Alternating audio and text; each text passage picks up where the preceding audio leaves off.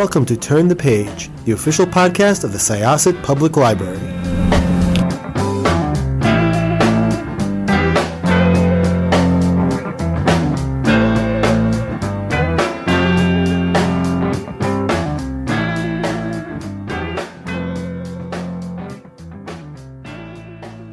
Hello, everyone, and welcome to Turn the Page. I'm Jen, your host today, and I am here with a friend of the show, a friend of the library with whom we've done many events around many fantastic books, and we are so glad to have him back. Could I ask you to introduce yourself and your new book, please? Hey, my name is Clay McLeod Chapman, and I wrote What Kind of Mother?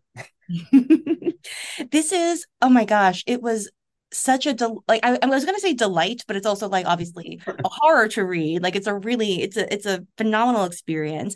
And you did an event with us last year about Ghost Eaters, which at this point I had thought that was your best and most upsetting book. But many people, including myself, are saying that this is your best and most upsetting book to date. So I'm wondering if we could start out by talking a little bit maybe about your journey from the last book to this one. Was it the order that they were written in? And did you do a pivot? Like, do you feel like you were pivoting or hitting the same themes, or like, what was that kind of journey like?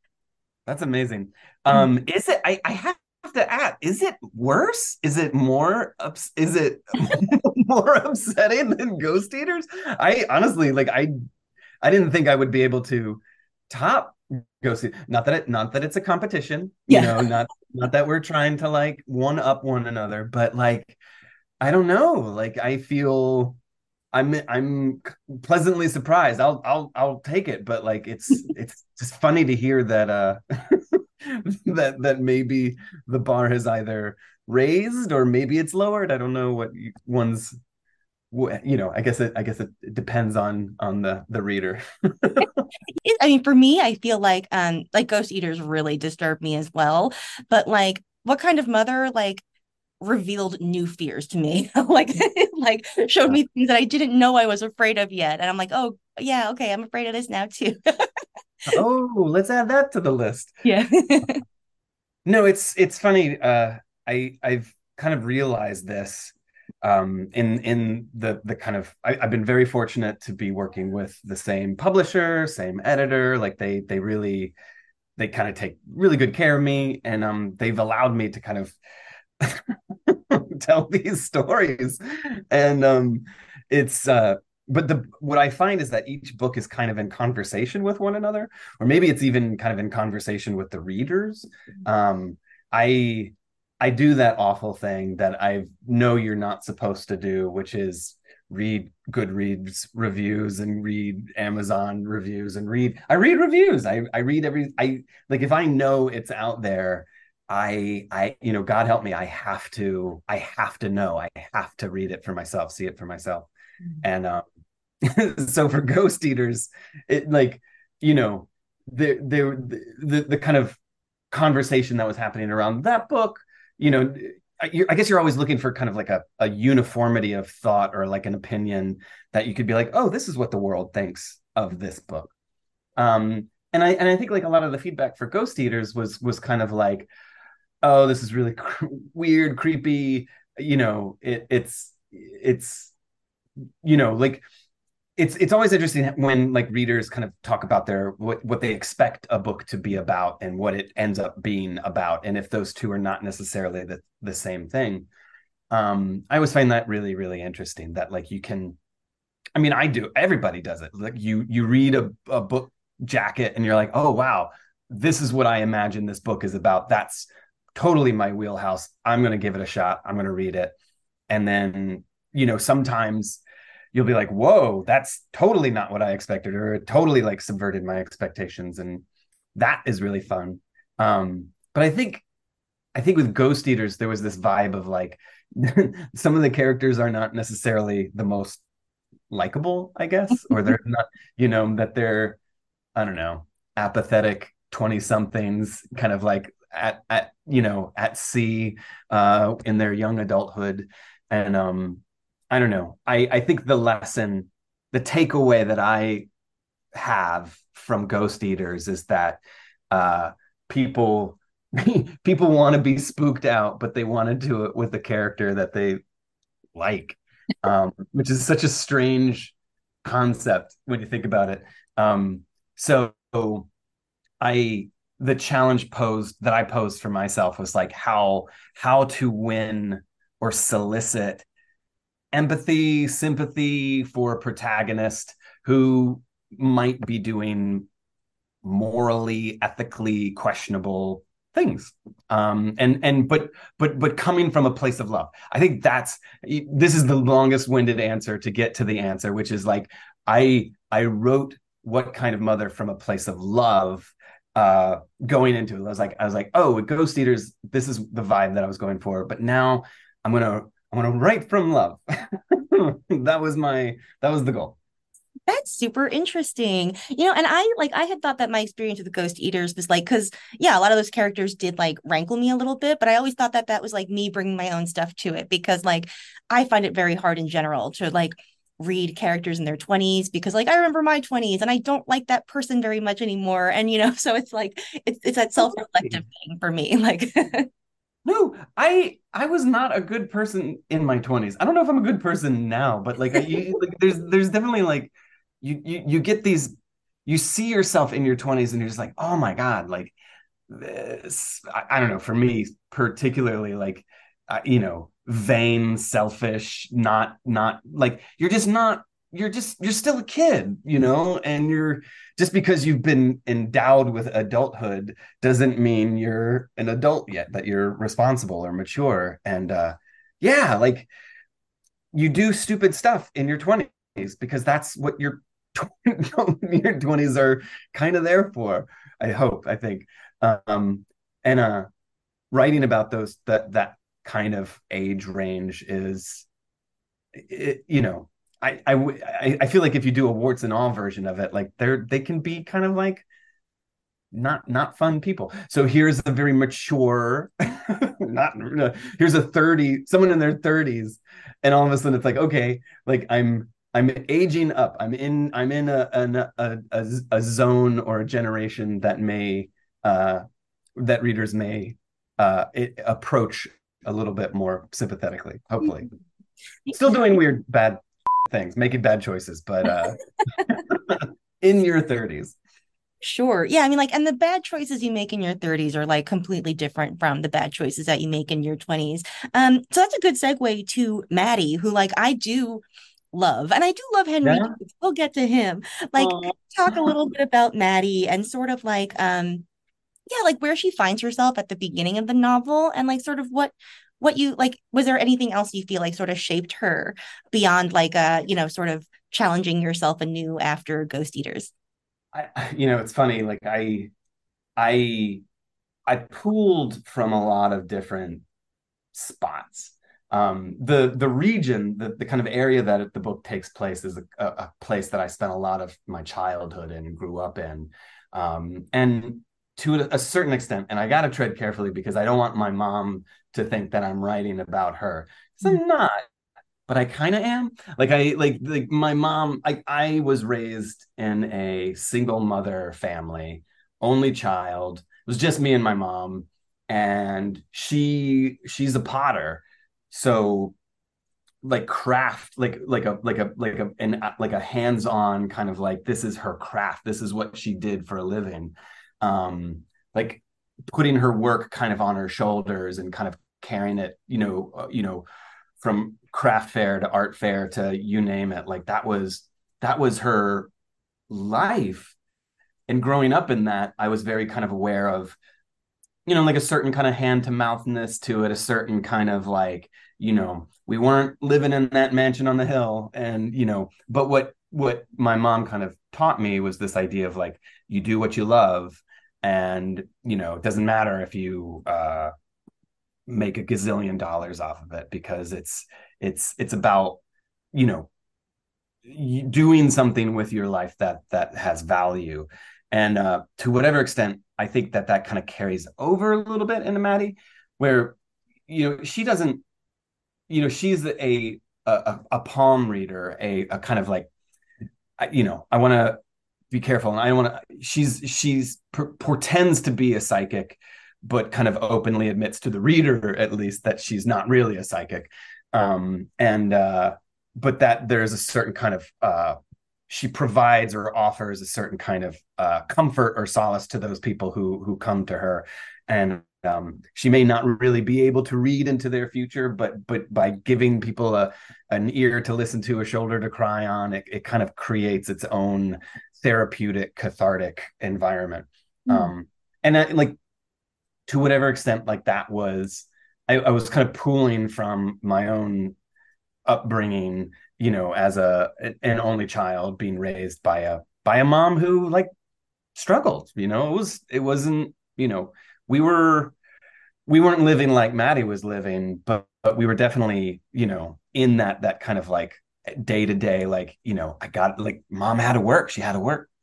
So yeah, that was kind of an early point of inspiration, but also, like, all of these different, like, the complete opposite end of the spectrum. Like, I'm all over the place with this character, but, you know, I, in doing my kind of research and reading up on psychics and, you know, the kind of true crime element of those people, the kind of psychics who come into police stations and say, I have a vision, I've seen, you know, you're looking for a missing person and I can help, you know, guide you to that person. Like, those stories were endlessly fascinating for me. And I read so many of those books, and, you know, it was such a really, truly kind of, like, it was such ambrosia to my research mind, because, like, I couldn't get enough of that kind of dynamic of someone who says they're a psychic, they've had these visions, they know where the body of some missing person is, or they know where, like, they can lead you to the killer, and, like, all of that kind of fodder that happens in the real world really, truly was its own kind of lodestar in the writing of this. Wow. Yeah, that is, like, an absolutely fascinating phenomenon.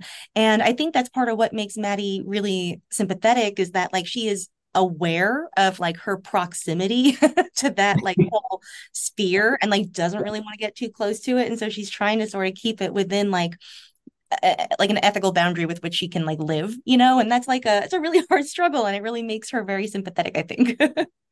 Well, I have to give credit where credit is due, because my editor really, we didn't tug of war as much as we kind of had a long kind of discussion about the kind of the level of sympathy that we wanted the reader to feel for Maddie, because, like, in early draft, like, the first draft, I had her as more of a exploitative type, like that, like, she was doing this for the monetary gain, for the kind of, like, you know, I don't want to call anyone out, but, like, you know, there's, like, the Sylvia Browns of the world, or the Long Island psychics of the world. And, like, you get a sense of, like, these are, you know, personalities who have found an audience, a revenue stream, and whether or not they can actually do the things that they say they are doing them, and people believe them. And, you know, because they reach that certain kind of celebrity status, like, it becomes, like, the higher you go, the harder, you know, steeper you fall. And I thought, like, wouldn't it be amazing to, like, write from the perspective of someone who was of that level of celebrity status, and, like, was someone like that, but then gets caught in a lie, like, basically, like, is exposed as a sham, and then has to come home and kind of lick her wounds and kind of start over fresh. And that was like the prelude, that was the prologue to everything. And my editor was like, really? You really want to start there with someone who's, like, done something that is very ethically questionable and very kind of morally reprehensible, and then you want to try to, like, elicit a certain kind of sympathy from your reader? She didn't tell me I couldn't do it as much as she was like, she just did that, like, really? You know, like the moment you ask a question and you're like, huh? Okay. And I saw the error of my ways. Oh, that's so interesting. And I love, like, the way that characters evolve through drafts, and that's a really interesting starting place for her. I was really struck by what you said about her as a single mother, because I am also a product of a single mom home. I do have a sister, so I was not an only child. Yeah. But like, a lot of it like felt very real, and also like sort of, I feel like, you know, actually helped me to feel more sympathetic, I think, to my own mother, like in that period, because like you don't, like while it was happening, I, you know, like most kids, like a lot of the struggle was hidden from me, you know, or just not apparent to me because of my own limitations or what have you. And so it did like really, I think, give me a lot more context for like my own experience in a lot of ways, which was super interesting. Yeah, parenting is tough. Like parenting, and I kind of look back, and I, you know, I've said this in certain kind of ways and shapes and forms to my mother in the past, but like there's that moment where you kind of acknowledge like, oh man, I was a jerk, wasn't I? Like I didn't make things any easier for you, did I?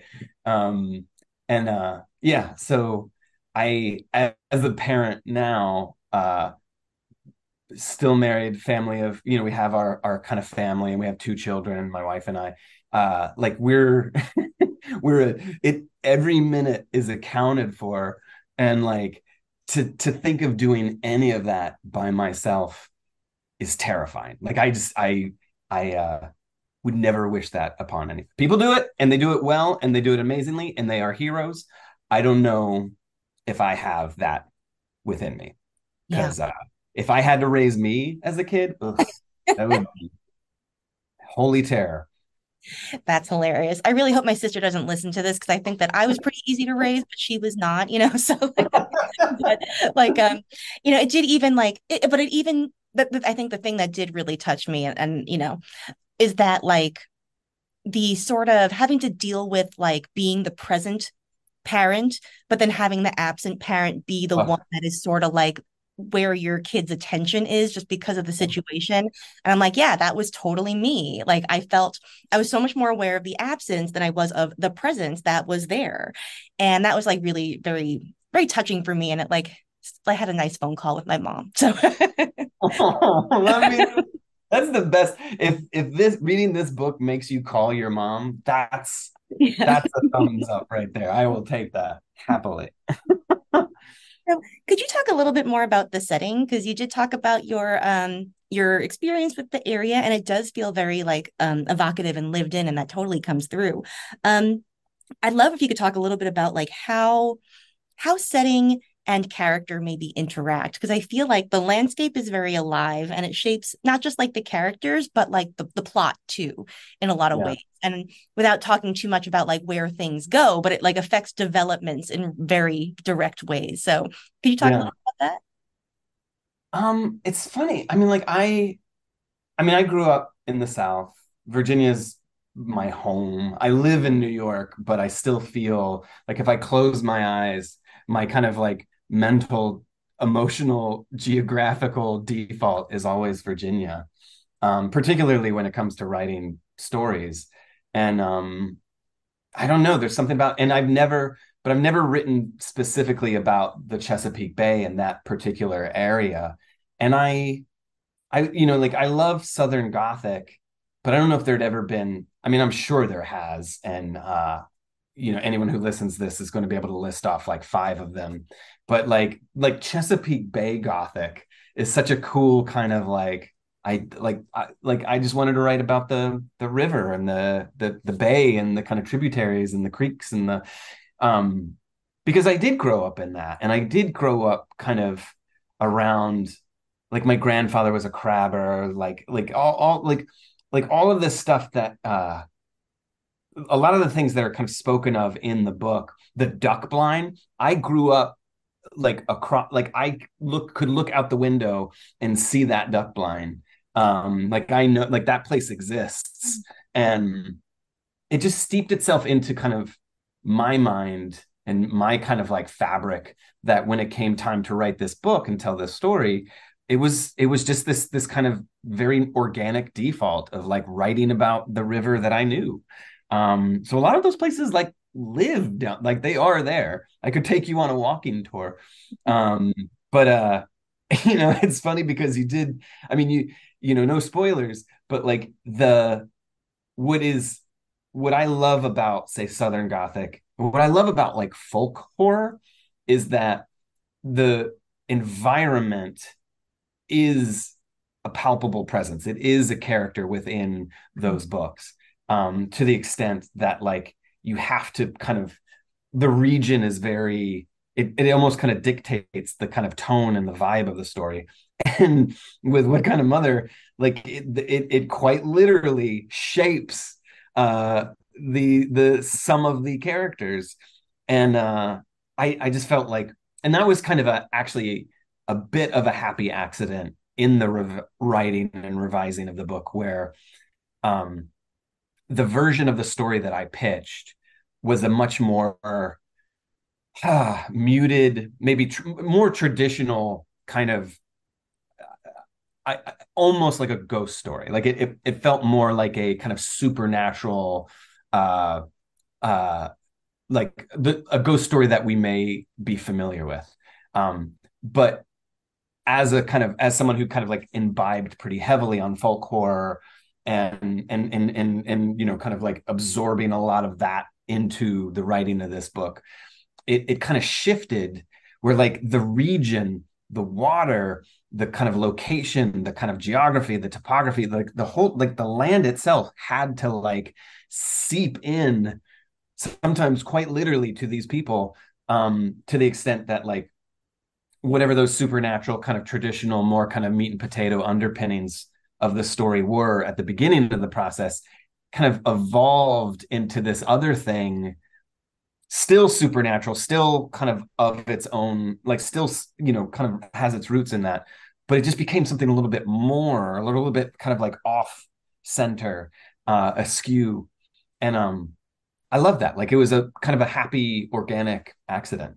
Yeah. And, you know, as you were speaking, it did occur to me that like, even, yeah, there are folk horror elements, but also like Maddie is sort of like in this context, like a perfect Gothic heroine, right? Because like the walls between reality and delusion and like nightmare are collapsing for her. Yeah. And like the outer world is expressing like a lot of her inner state too, like sort of through like nature and stuff like that too. So that is like, that's super interesting. Southern Gothic, man, it's great. It's like, you know, this is a little, I mean, like I just, God, you know, just reading that Flannery O'Connor as a kid and just like, you know, imbibing the Faulkner of it all. And like, but like pushing those elements, you know, to their, you know, infinite degree. Like I don't think this book is subtle in any way. So it, you know, it almost kind of takes those kind of Southern Gothic underpinnings and either cranks it up to 11 or just makes them palpable, like makes like what is subtext for Flannery O'Connor becomes like subtext for here. There's you get like German expressionism. It's my yes, we'll take it. This is Butoh, Southern Butoh theater. Yeah, and I really do appreciate too that like, you know, with Maddie being the protagonist and sort of her being on the margins, like it is a thing that like both Southern Gothic and horror do a lot, which is like depicting life on the margins and like balancing both like the, you know, the extraordinary horror of like a monster or a terrible situation or a serial killer or what have you with like the everyday horror of just trying to survive like in the regular world, you know. Not enough. That's horrifying enough. Like just like you want to like I feel like the kind of the pedestrian domestic horrors of like I have to pay rent. Like that's scary. Yes. You know, I have to do it with the kid. That's terrifying. Before you add monsters into it, then it's like, oh my God, now I have to like pay rent and battle a monster. This is my life. Absolutely. Yeah. The rent doesn't go away, you know, like, wow. Could you talk a little bit more just before we wrap up about Henry?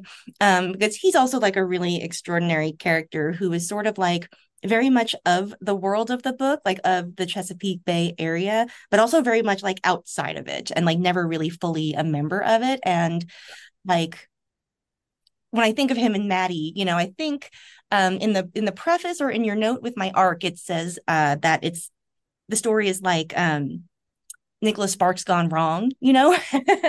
And so if you could talk a little bit about him and sort of like the romance, and I guess how you balance like romance and horror, because they both like depend on tension, like between like what pushes people together, what draws them apart, between what you depict, what you do not depict, you know, like can you talk about how those elements work together through Henry? I mean, it's fun. Like horror, like romance is like so tense because it's like, you know, a lot of when you speak in terms of film, everybody talks about how the kind of machinations of comedy and horror follow the same beats. But in a weird way, I think romance and horror follow similar beats, where it's like there's like this that tension that you're speaking of like will they or won't they, will they or won't they, and like I think the best romances kind of draw that out as long as they can, almost to like a snapping point. And you know, I initially up front, one of the challenges I wanted to pose myself, structural challenges for writing this book, was that idea of a Nicholas Sparks novel gone wrong. Like to kind of, if someone were to pick this book up sight unseen and not read the jacket, that they could assume that they could go in blind and without knowing the genre, be like, oh, this is a romance. This is a woman comes back to her hometown, like, you know, reconnects to her old flame, and you know they reach a kind of emotional honesty that they couldn't find in their previous selves, and now and then like at a halfway point everything goes to hell. I wanted that kind of formal obstruction of like a book shifting in tone to a certain degree. I mean, it's not on a dime, or it's not like, I mean, I think anyone coming into this book is going to like vibe on it, but like, at least there's like the fighting chance that if someone's not paying attention, they're like, oh wow, I just picked up a Nicholas Sparks novel. Absolutely. Yeah. There's a little bit of like a, you know, the frog in the slowly boiling water thing, you know? Totally. But Henry, and I'm going to totally come clean. Like I have talked so little about Henry that like I don't know if I have an answer yet. But other than, so I'm going to mealy mouth this. But like Henry, you know, to whatever extent, like I mean, this is totally Maddie's story. This is her book, and Henry. You know, but in that sense of it's taking two to tango, Henry is the kind of like, you know, I guess with like star-crossed lovers, it's like, you know, like of all the people to walk into my life right now, it had to be you. And like because like the story needs the two of them, and it needed two kind of wounded people, two broken souls, two people in need to kind of fulfill something in one another. And, you know, no spoilers, but to manifest something more than either of them could kind of be responsible for individually. Like they need each other very much, like quite literally, they need one another's kind of pain and kind of, you know, it's almost like Henry to me is this kind of raw, it's like a raw live wire. It's like that, like something that got kind of snapped and pulled out. And if you touch it, you know, you're gonna get a shock. But Maddie is the kind of insulation or the kind of the structure that kind of contains that energy, that live wire, and gives it shape. In I don't know, like I could imagine if Maddie did not come back home, that Henry would be this kind of recluse, you know, like someone who just kind of like goes about his life, like stuck in this cycle of grief and of kind of pain. And he would never break out of it. He could never do that on his own. It took Maddie to kind of, you know, no pun intended, just pull him out of his shell. Yeah.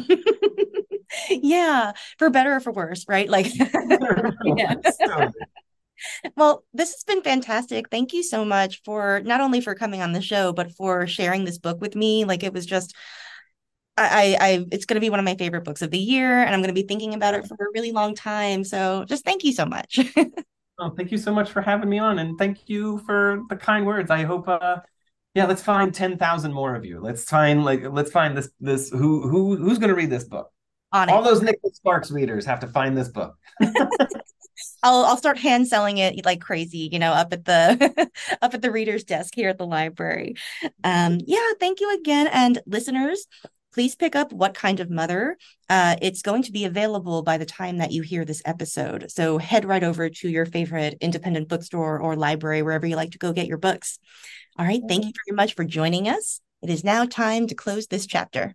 It's time to close this chapter of Turn the Page. Join us for the next episode.